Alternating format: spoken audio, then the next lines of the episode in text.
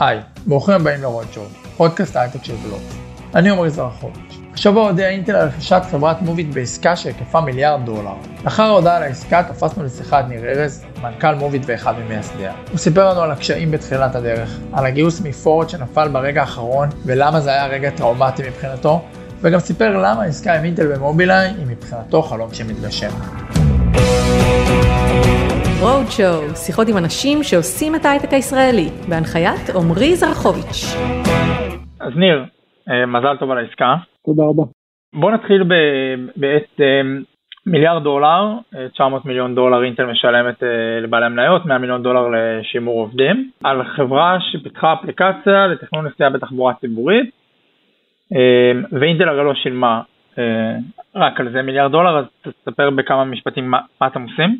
מוביט בשנים האחרונות היא פלטפורמה חכמה לתחבורה עירונית, או מה שנקרא Mobility as a Service, אה, שמאפשרת אה, לקבל אה, מידע רחב יותר על כל מה שנע במרחב הציבורי. זה יכול להיות תחבורה ציבורית, זה יכול להיות אופניים, קורקינטים, וזה גם יכול להיות מה שקוראים היום תחבורה on demand. שזה סוג של hybrid בין רכבים פרטיים או רכבים שמסיעים נוסעים, כפי שאנחנו מכירים אותם היום בתחבורה השיתופית.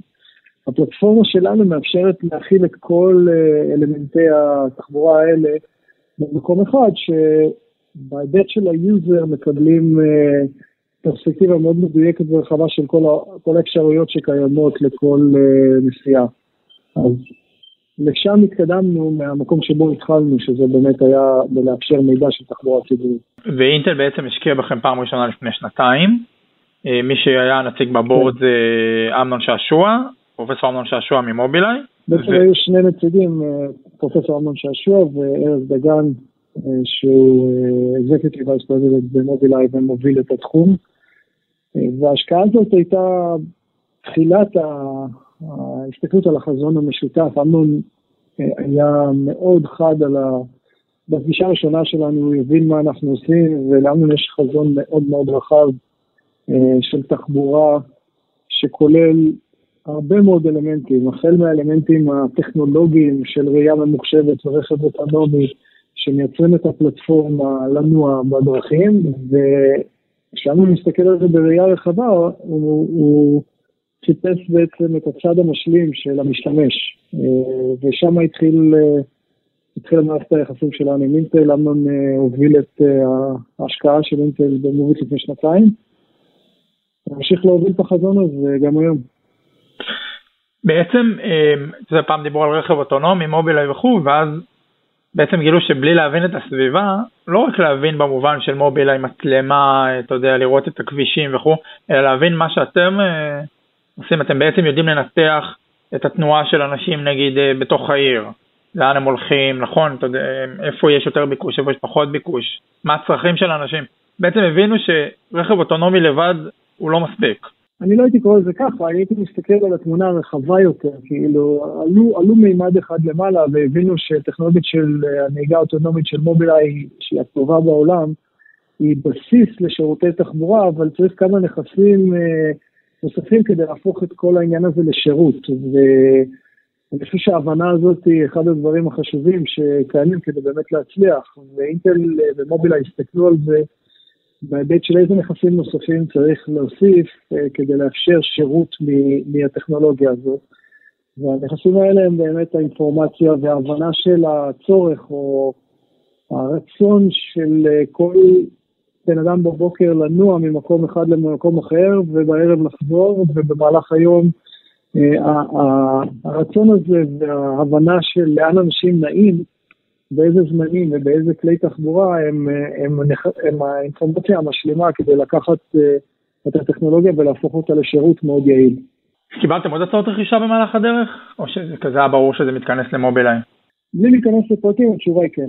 אמ, אבל אם אני יכול להרחיב, אני יכול להגיד שאם הייתי צריך לחלום, כאילו, לאורך הדרך, ויש לא מעט שחקנים גדולים אה, בתחום, אז אה, אני חושב שמבחינתנו אינטל ומובילאיי הם, הם, הם החלום, כי יש כמה סיבות. אחד, אה, זה באמת חיבור לחברה עם, עם טכנולוגיה מובילה בתחום שלה, שהיא משלימה את מה שאנחנו לא יודעים לעשות.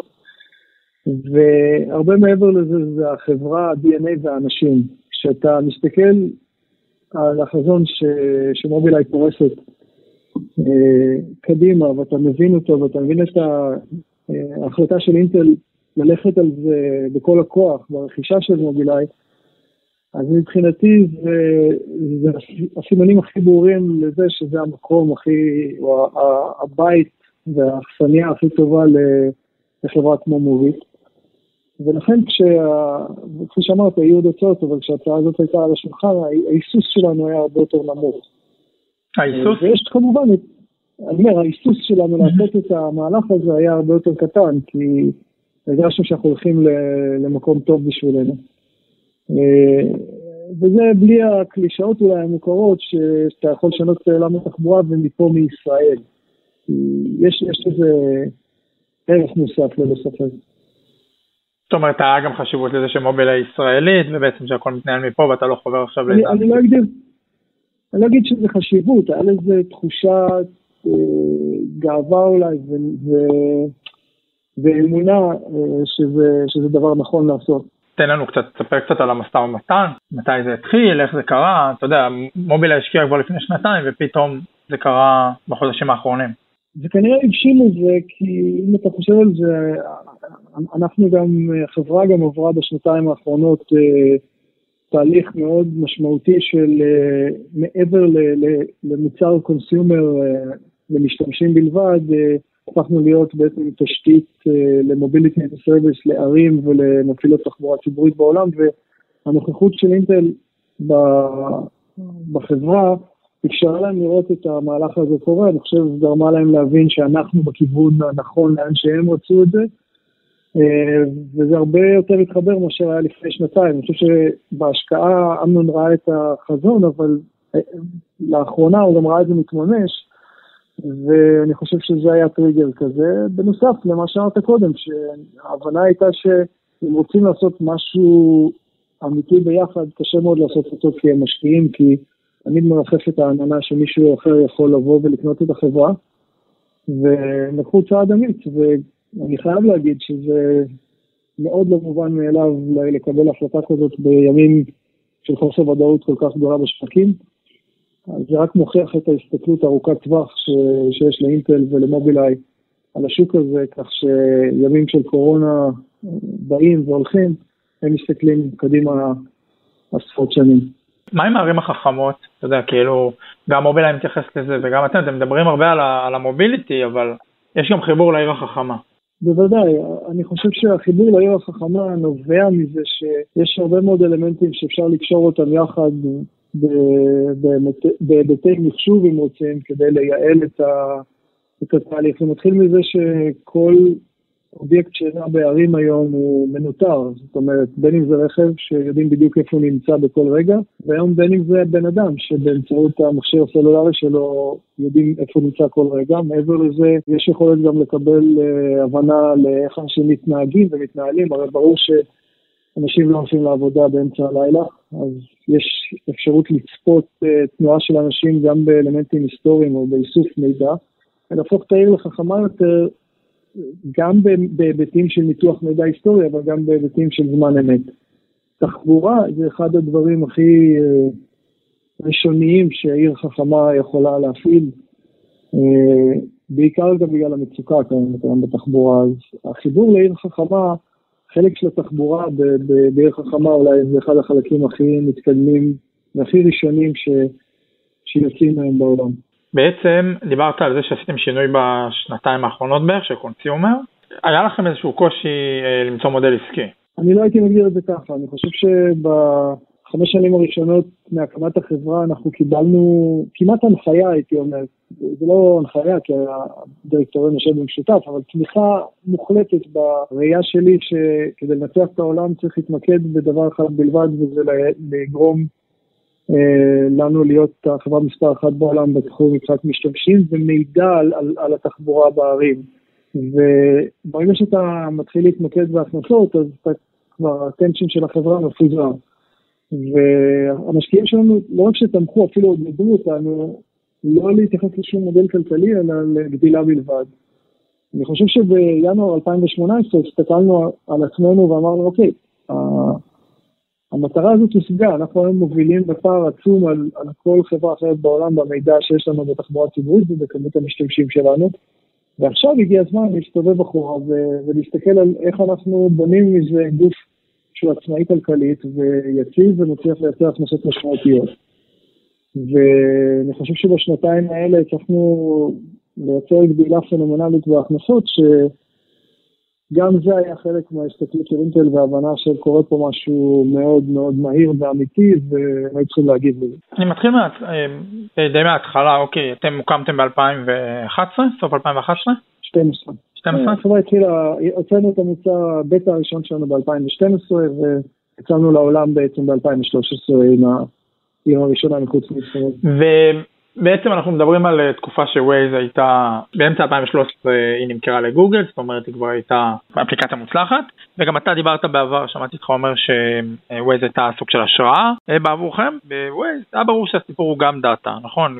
כשגוגל קנתה, הבינו שהרי המודל העסקי לא היה מבוסס שם, והסיפור הוא דאטה. ועדיין היו כל מיני סימני שאלה באותה תקופה, האם הדאטה, שהיום אולי לא קיימים, האם היה ברור לך שימצא מודל עסקי, ואם היה ברור לך שימצא מודל עסקי בטווח מספק? התשובה היא כן, ואני חושב שהשונות הייתה, ש... ושוב, זה מחבר אותי לחזון של מובילאיי, זה שעולם התחבורה הלא, הלא פרטי אה, נמצא באיזושהי אה, נקודת אה, פריצה מאוד מאוד משמעותית, יש הבנה מאוד עמוקה לזה שאי אפשר להמשיך ולגדוש את הערים ברכבים פרטיים, ולכן, חזרה לשאלה שלך, הבנו שגם ערים וגם מפעילות פרטיות מוכנות uh, להשקיע uh, סכומי uh, עתק באיך לפתור את הבעיה הזאת, וזה נתן לי תחושה מאוד ברורה ש... המודל הכלכלי לא רק שהוא יימצא, אלא גם יאפשר לנו לצמוח בצורה אקספוננציאלית. וזה אכן קרה בשנתיים האלה, אנחנו היינו אמורים להגיע השנה הזאת אה, לסופה, או בתחילת שנה הבאה כבר לרווחיות, וזה עם חברה עם 200 איש, כשהתחלנו מאפס לפני שנתיים וקצת. אז תבין עד כמה באמת הדבר הזה היה משמעותי. ווייז הקל עליכם לגייס בתחילת הדרך, או הקשתה עליכם לגייס בתחילת הדרך? אמ, לפעמים זה הלך לכיוון אחד ולפעמים לכיוון השני, אני חושב שאלה שהסתכלו על ווייז וראו אותה כהצלחה כמובן תמיד חשבו שזה יהיה סוג נוסף כזה, אלה שלא האמינו בחוסר מודל כלכלי לא רצו גם להתעסק איתנו, אבל אני חושב שכל חברה יש לה את ה-DNA שלה וכל חברה פונה למשקיעים אחרים, אז אני, אני, אני, גם הקשר שלנו היה מאוד טוב, גם עם נועם וגם עם אורי לוין ששרת אה, על הבורד שלנו עד היום. אז uh, יכולנו ללמוד הרבה ממה עבד טוב, מה עבד פחות טוב בווייז. ובעצם אנחנו מסתכלים, גם עולם התחבורה השתנה בשנים האחרונות, נכון? זאת אומרת, כשאתם באתם, עוד לא היה את הקורקינטים, אה, ואובר הייתה, אתה יודע, התחילה לפרוץ, אבל עוד לא, אני חושב, עוד לא, עוד לא התרחבה בעולם. תן לי איזה כמה משפטים על איך השתנה עולם התחבורה, ואיך זה משתלב לכם בחזון, כי זה נראה כזה, כאילו יש איזה מיני, אתה יודע, ממשק כזה, שפתאום כזה שני הדברים אה, התחברו. אני מסכים, כשבתחילת הדרך ב-2012 אני חושב שלמרות שטלפונים סלולריים כבר היו די נפוצים, החיבור שלהם לתחבורה ציבורית היה חלש מאוד. אני יכול להגיד לך שב-2012 רק ל-15% מהערים הגדולות בעולם היה מידע דיגיטלי על התחבורה הציבורית, שזה הזוי ב-2012. כולל ישראל דרך אגב, אנחנו בנינו את ה-GTFS או המידע של, של התחבורה הציבורית לבד, כי לא יכולנו לקבל אותו ממשרד התחבורה, הוא לא היה קיים. אני יכול להגיד לך שגם היום בערים כמו ג'קרטה או איסטנבול או בורנס אייס, המידע הזה הוא לא קיים בצורה אגרגטיבית מלאה בבעלות העיר או המדינה, והצ'אלנג' הזה בניגוד לרכב פרטי, הקשה מאוד על אה, לייצר טכנולוגיה שתקדם את המידע לתחבורה ציבורית, וזאת גם הייתה ההזדמנות שלנו. אה, אני מסכים איתך שכל התחבורה אה, האלטרנטיבית התפתחה בשש שנים האחרונות בצורה דרמטית, והוסיפה עוד מימד ואפשרות מבחינת אינפורמציה רק להוסיף לאנשים אופציות נוספות לנסיעה. אתה חוזר לזה, ואז אתה מבין את החזון של מובילאיי שמפתחת טכנולוגיה, אבל היא בעצם עושה enabling לרכב אוטונומי, שפתאום אה, היעילות שלו הופכת להיות מאוד גבוהה, היכולת שלו להיות רכב לשני אנשים, ארבעה אנשים או שמונה אנשים היא דינמית, ובעצם אתה יכול עכשיו לקחת את זה ולשתף את זה עם מידע של מה אנשים צריכים, ולעשות אופטימיזציה.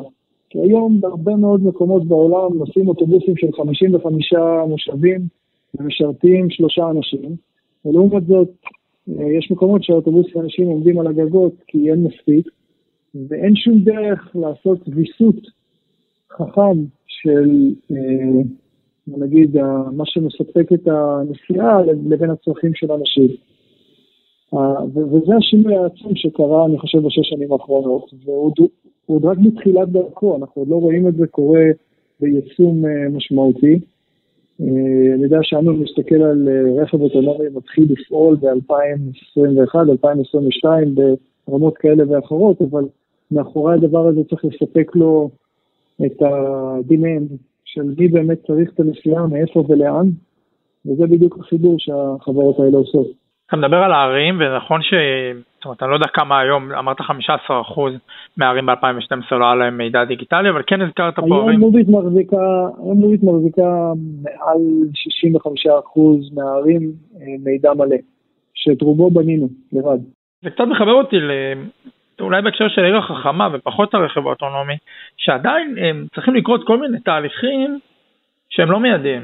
לא, זה לא שמחר בבוקר אה, הערים החכמות עוד אה, יצטרכו לעבור איזה מקפצה והפנמה, אנחנו רואים את זה בישראל, אבל נראה לי שישראל במקרה הזה היא לא, אה, היא לא איזה דוגמה חריגה. אני חושב שההפנמה קורית. אני מסכים איתך שצריכים לעבור עוד את המהפכה. ההפנמה קורית או קרתה כבר בשנתיים האחרונות, אתה, אני יכול להגיד לך שאנחנו רואים היום מכרזים, כמו המכרזים שאנחנו רואים בעולם היום למה שנקרא Mobility as a Service, תחבורה כשירות או רכב כשירות, אה, הייתה אפס לפני שנתיים, התחילה לפני שנה להיראות סימנים, השנה כבר, ורואים מכרזים שנבנים לשנים הבאות, זה כבר אה, במאות, אז אני מדבר על ערים בעולם. אז ההפנמה, לשאלתך, אני חושב, קרתה כבר, והמהפכה רק מתחילה לקרות. אתה חושב. אתה חושב שלמוביט היה, הייתה יכולת להישאר אה, עצמאית בעולם כזה? תראה, יכול להיות, אבל, אה, אבל אז אה, המשמעות של זה הייתה קצב השינוי שאנחנו יכולים לעשות הוא קטן הרבה יותר. אה, גם מבחינת כמה מהר אפשר לבנות ולהגדיל את החברה מבחינת משאבים, וגם אי אפשר להתפרץ על כל התחומים. העולם שמובילאיי יודעת להביא הוא עולם טכנולוגי בקצה, שיש מעט חברות בעולם עם משאבים שבכלל מסוגלים לפתח אותו. ואז אתה נשאר שחקן שהוא uh, מנהל נישה. וזה היה אחד השיקולים שלנו, אם אנחנו רוצים להישאר חברה עצמאית. מבחינה כלכלית יכולנו בהחלט להגיע לרווחיות וגם להנפיק, וזאת הייתה אחת האלטרנטיבות ש... שפעלנו לפיה, כי אני לא חושב שחברה צריכה להיבנות כדי להיכנות. אבל כשהגיעה ההזדמנות, וההזדמנות הזאת לא הייתה בוא נרכוש אתכם כדי להטמיע אתכם ולפרק אתכם באיזושהי חברה, אלא בוא נרכוש אתכם כדי לצרף אתכם לחזון רחב הרבה יותר עם טכנולוגיות משלימות שהן המובילות בעולם, מבחינתנו זה היה, זה היה חלום. אה, אתה באופן אישי חייבת להישאר באינטל בשנים הקרובות? כן, חד משמעית. אני וההנהלה וכמובן העובדים, אה, אינטל דאגו אה, לוודא שאנחנו נתקבל בזרועות פתוחות ובדרך שבה אנשים מאוד מאוד אה, ירצו ויתלהבו להישאר, ובהקשר הזה אנחנו נפעל כחברה עצמאית לגמרי, כמו שמובילאיי פועלת אה, תחת המטריה של איפל. אה, אני אמשיך להיות המנכ"ל של מוביט, אנשים נשארו בעמדות שלהם מהראשון ועד האחרון, אנחנו אומנם יום אחרי הרכישה, אבל זאת, זאת ההנחיה של האינטגרציה. ו...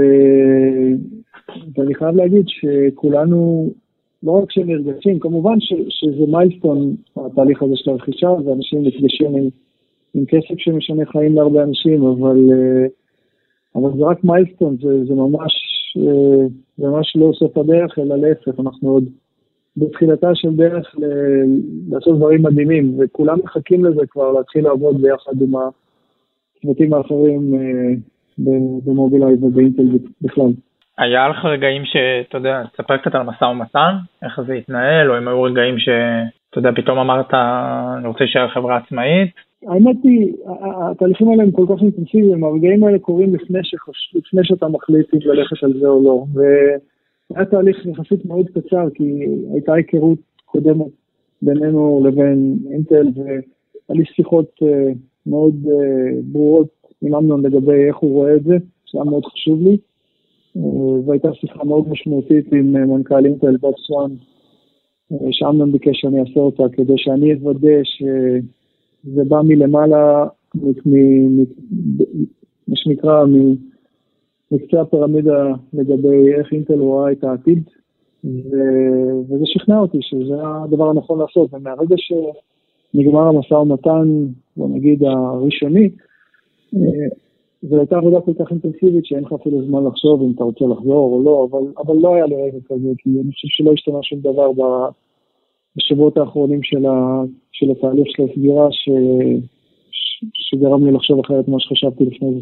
וקצת על משא ומתן, הזכרת את זה בהתחלה, בתקופת קורונה, הבורסות הולכות, אתה יודע, גם עניינים טכניים של, אתה יודע, יכול להיות שהשווי יותר נמוך, וגם יכול להיות שאתה אומר, וואלה, אני נכנס לתקופת משבר, אני לא יודע איך אני אצא ממנה בתור אה, מנכ"ל וסטארט-אפ עצמאי, וגם בכלל, איך זה לנהל משא ומתן, שאתה יודע, סך הכל אה, זה מרחוק, בתקופה שכולם קצת אה, לחוצים, והבורסות, אה, המשקיעים לחוצים, הבורסות צנחות. זו שאלה מצוינת, אני, אני חייב לציין קודם שאני מניח, אני לא יודע בוודאות, אני חושב שזה שיא גינס שבעצם מרגע קבלת ההצעה, שגם היא הייתה בטלפון ובאימייל, ועד חתימת ההסכם הסופי, אתמול, לא הייתה פגישה אחת פנים מול פנים בינינו לבין אינטל ומובילאיי. שזה די מדהים לחשוב שניתן לנהל עסקה כזאת מאלף ועד תף, בלי אף פגישה פנים מול פנים, אף עורך דין לא נפגש עם השני. מבחינת המשא ומתן, אני חושב שיחסית הוא היה מהיר וקל, וקרו פה שני דברים. העובדה ש... שזה קרה ממש בימים שהבורסות נפלו, הוכיחה לי שאינטל מסתכלת על, ה...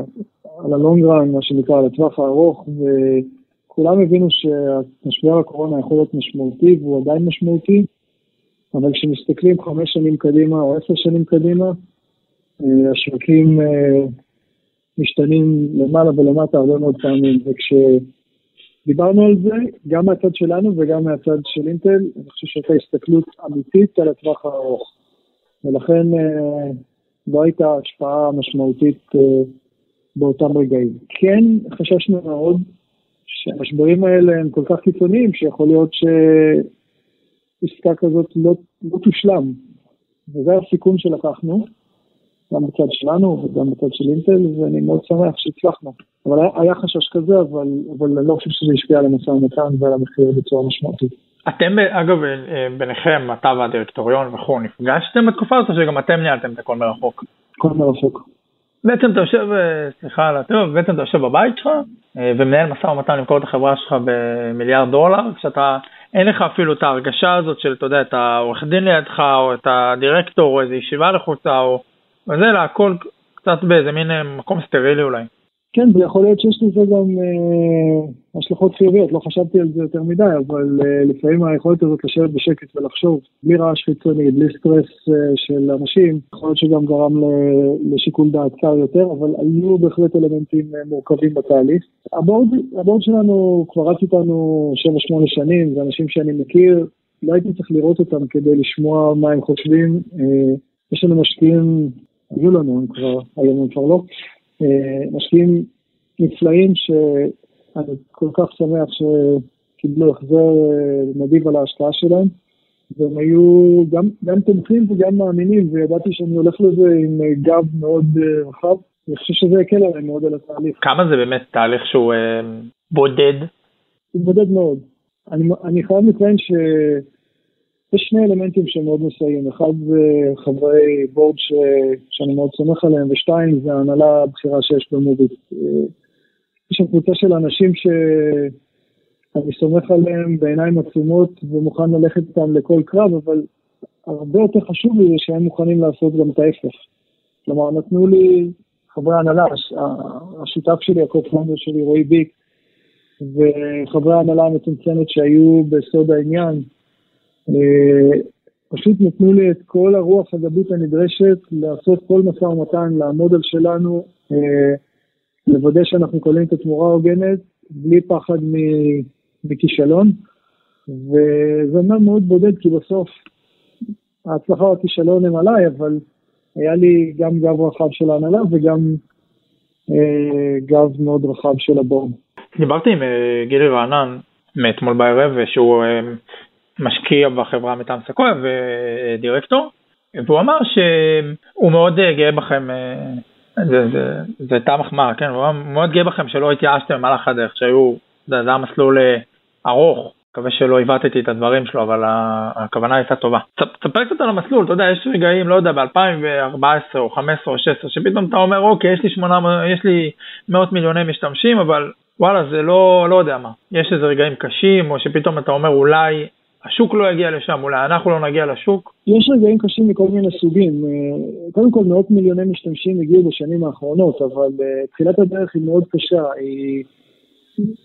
היא דורשת מאבק, תחשוב על אפסטור שיש בו מעל שלושה מיליון אפליקציות שונות, גם ב-iOS ועוד שלושה מיליון באנדרואיד, ואתה צריך לייצר אפליקציה שתבלוט, ואתה צריך לעשות את זה במעט כסף, כי בתחילת הדרך לא משקיעים בך כל כך הרבה, ואתה מגלה שקצב גידול המשתמשים לא מספיק, וחייבים uh, לעשות uh, דברים בצורה אחרת. והחלטנו בתחילת הדרך לבדוק האם uh, להשקיע כסף בקניית משתמשים זה תהליך נכון, ופה באמת מגיע הניסיון של משקיע כמו סקויה, שהשקיע בכל חברות הקונסומר הכי גדולות בעולם, שבא ואומר לך, אי אפשר לנצח עם קניית משתמשים, אתה צריך לנצח עם מוצר.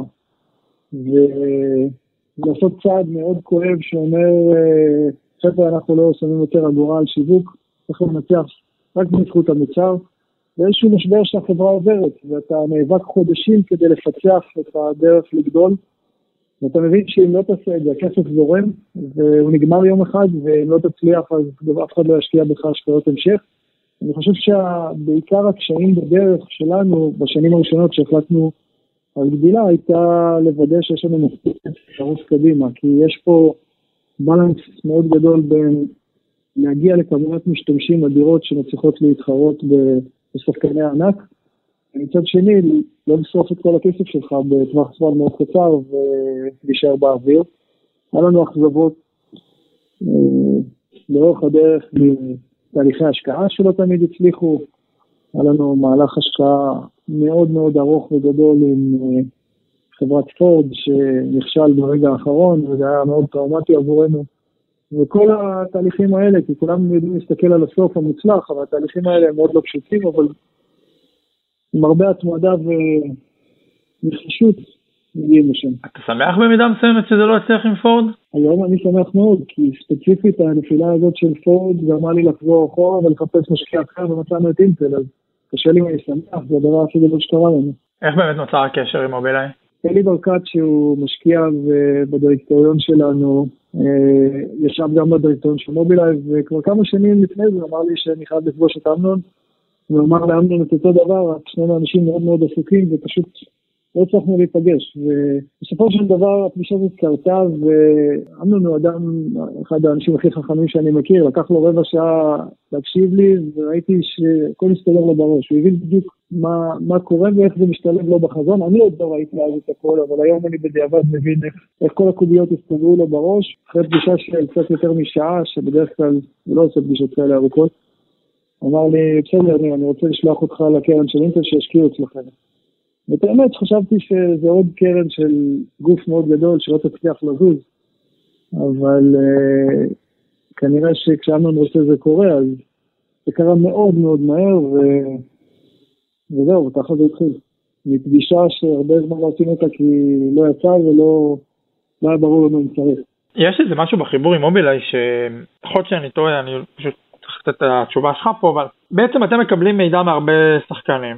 חלק ממנו הוא פתוח, נגיד שהמדינה או הרשות המקומית דואגת, וחלק, אה, אם אני מבין נכון, מגיע משיתופי פעולה. אמ, יכול להיות שהחיבור עם מובילאיי יקשה עליכם לקבל חלק מהמידע בעתיד? אני לא יודע, אה, אבל אני רוצה לתקן אותך. היום המידע שמגיע משיתופי פעולה הוא לא מידע נגיש לאף אחד אחר.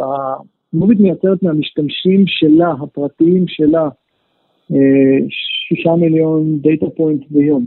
זאת אומרת, שישה מיליארד, סליחה, נקודות מידע ביום. וזה מידע שמגיע רק מהמשתמשים של מוביט, לא משיתופי הפעולה שלנו.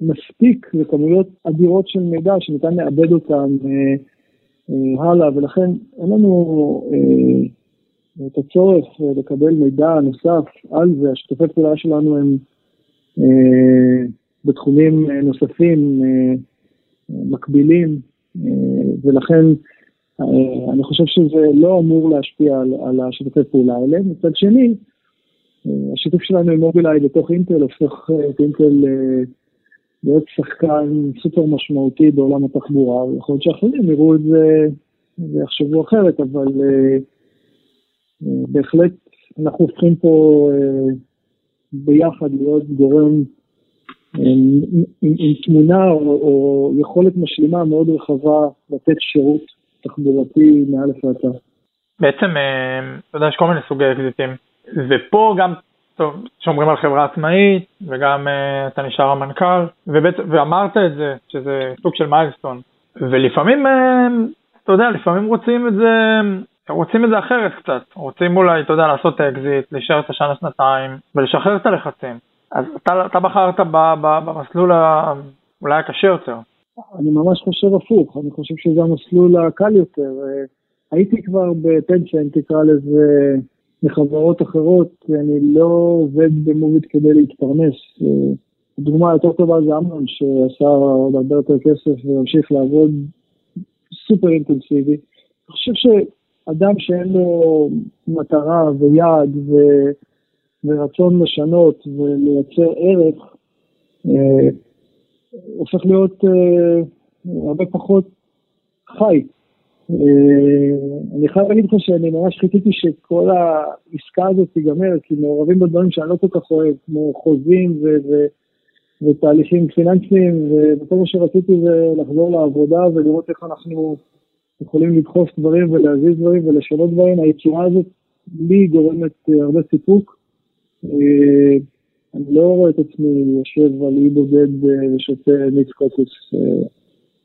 לתקופה שיותר משבוע, כאילו, של חופשה, אז מבחינתי זה לא הדרך הקשה, זאת הדרך הטובה או הקלה יותר, כי אני, עכשיו אני יכול להתמקד בעשייה, פחות לדאוג לוודא שלחברה יש מספיק כסף ולגייס כסף וכולי, אז מבחינתי זה אחת הסיבות שהופכות את זה למיינסטון מאוד מאוד חשוב. כשאתה מסתכל על החזון בתחילת הדרך שהתוויתם, אתה והמייסדים האחרים לחברה, ומה שקרה ומה, שקור... ומה שקרה עד היום וגם מה שיקרה אה, מעתה ואילך בחזון המשולב עם מובילאיי, איפה חשבת שהדברים יקרו אחרת, או איפה דווקא צדקת?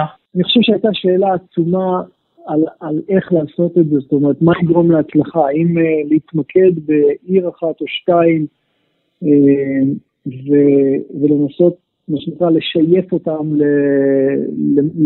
באופן מושלם, ואז לנסות לקחת את המודל הזה ולשכפל אותו, או לקחת החלטה דרמטית שאומרת, מהיום הראשון מוביט מנסה להקים קהילה של מתנדבים, מתנדבים ולפתוח את זה בכל עיר ש, שרק נוכל.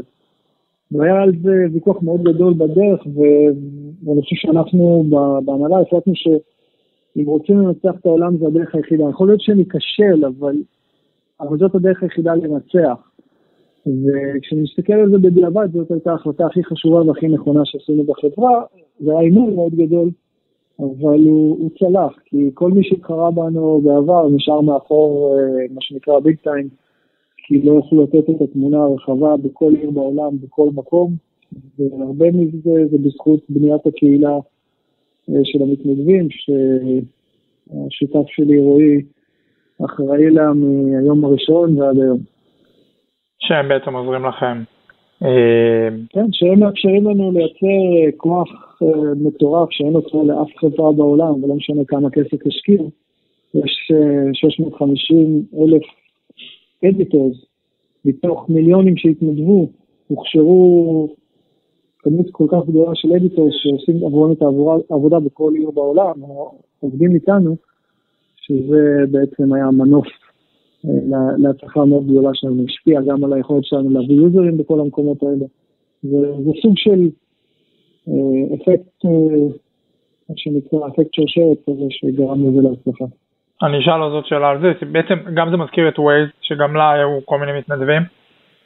ויש קצת שאלה בעולם, שבעצם, אה, אתה יודע, אנשים, אה, בעצם חברה עסקית, רווחית, אה, מצליחה לייצר קהילה של מתנדבים, ויש איזה מין דיסוננס בין זה שזה חברה עסקית לבין המתנדבים. זאת אומרת, זה לא איזה פרויקט שהוא לתועלת הציבור, למרות שהוא מאוד עוזר לציבור. שמעתם פעם תגובות כזה?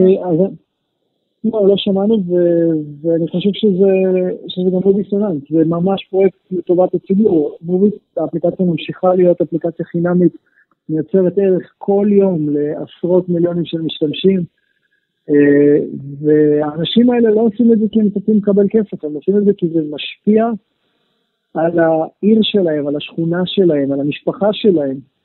אה, אתה לא יכול לגרום לאנשים כאלה לעשות את זה אם אתה משלם להם, כי אין לך מספיק כסף לשלם להם, אבל, אה, אבל אתה כן יכול לגרום להם לעשות את זה עם, ה, עם האימפקט של מה שהם עושים, מופיע מיד בשבוע הבא אצלם באפליקציה, והם יודעים שהם הצליחו לשפר במשהו את החיים של האנשים בעיר שלהם.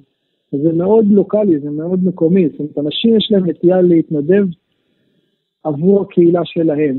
הרבה יותר מאשר סתם לתועלת העולם, אלטרואיזם כללי. וזה מה שעבד. ניר, תודה רבה, היה מאוד מעניין. שוב מזל טוב. תודה רבה. ובהצלחה. עד כאן עוד פרק של רוד שואו. מוזמנות ומוזמנים לעקוב אחרינו באתר גלובס, בספוטיפיי או בכל אפליקציית פודקאסטים שאתם מחבבים. ונשמח אם תדרגו אותנו גבוה באפל פודקאסט ותשלחו את הפרק בוואטסאפ לחבר שעוד לא שמע עלינו. בימים טרופים אלו אנחנו משתדלים לדאוג לכם לקצת נחת עם פרקים חדשים, אותם אנחנו מקליטים מהבית. בכדי להעביר את הזמן בבידוד, אתם מוזמנים להצטרף לקבוצת הפייסבוק שלנו, רואדשואו, איך לא, ולספר מה אתם חושבים על הפרק. תודה לעורך הפודקאסט עמרון טוביה, אני עמרי זרחוביץ', שרק נהיה בריאים, יאללה ביי.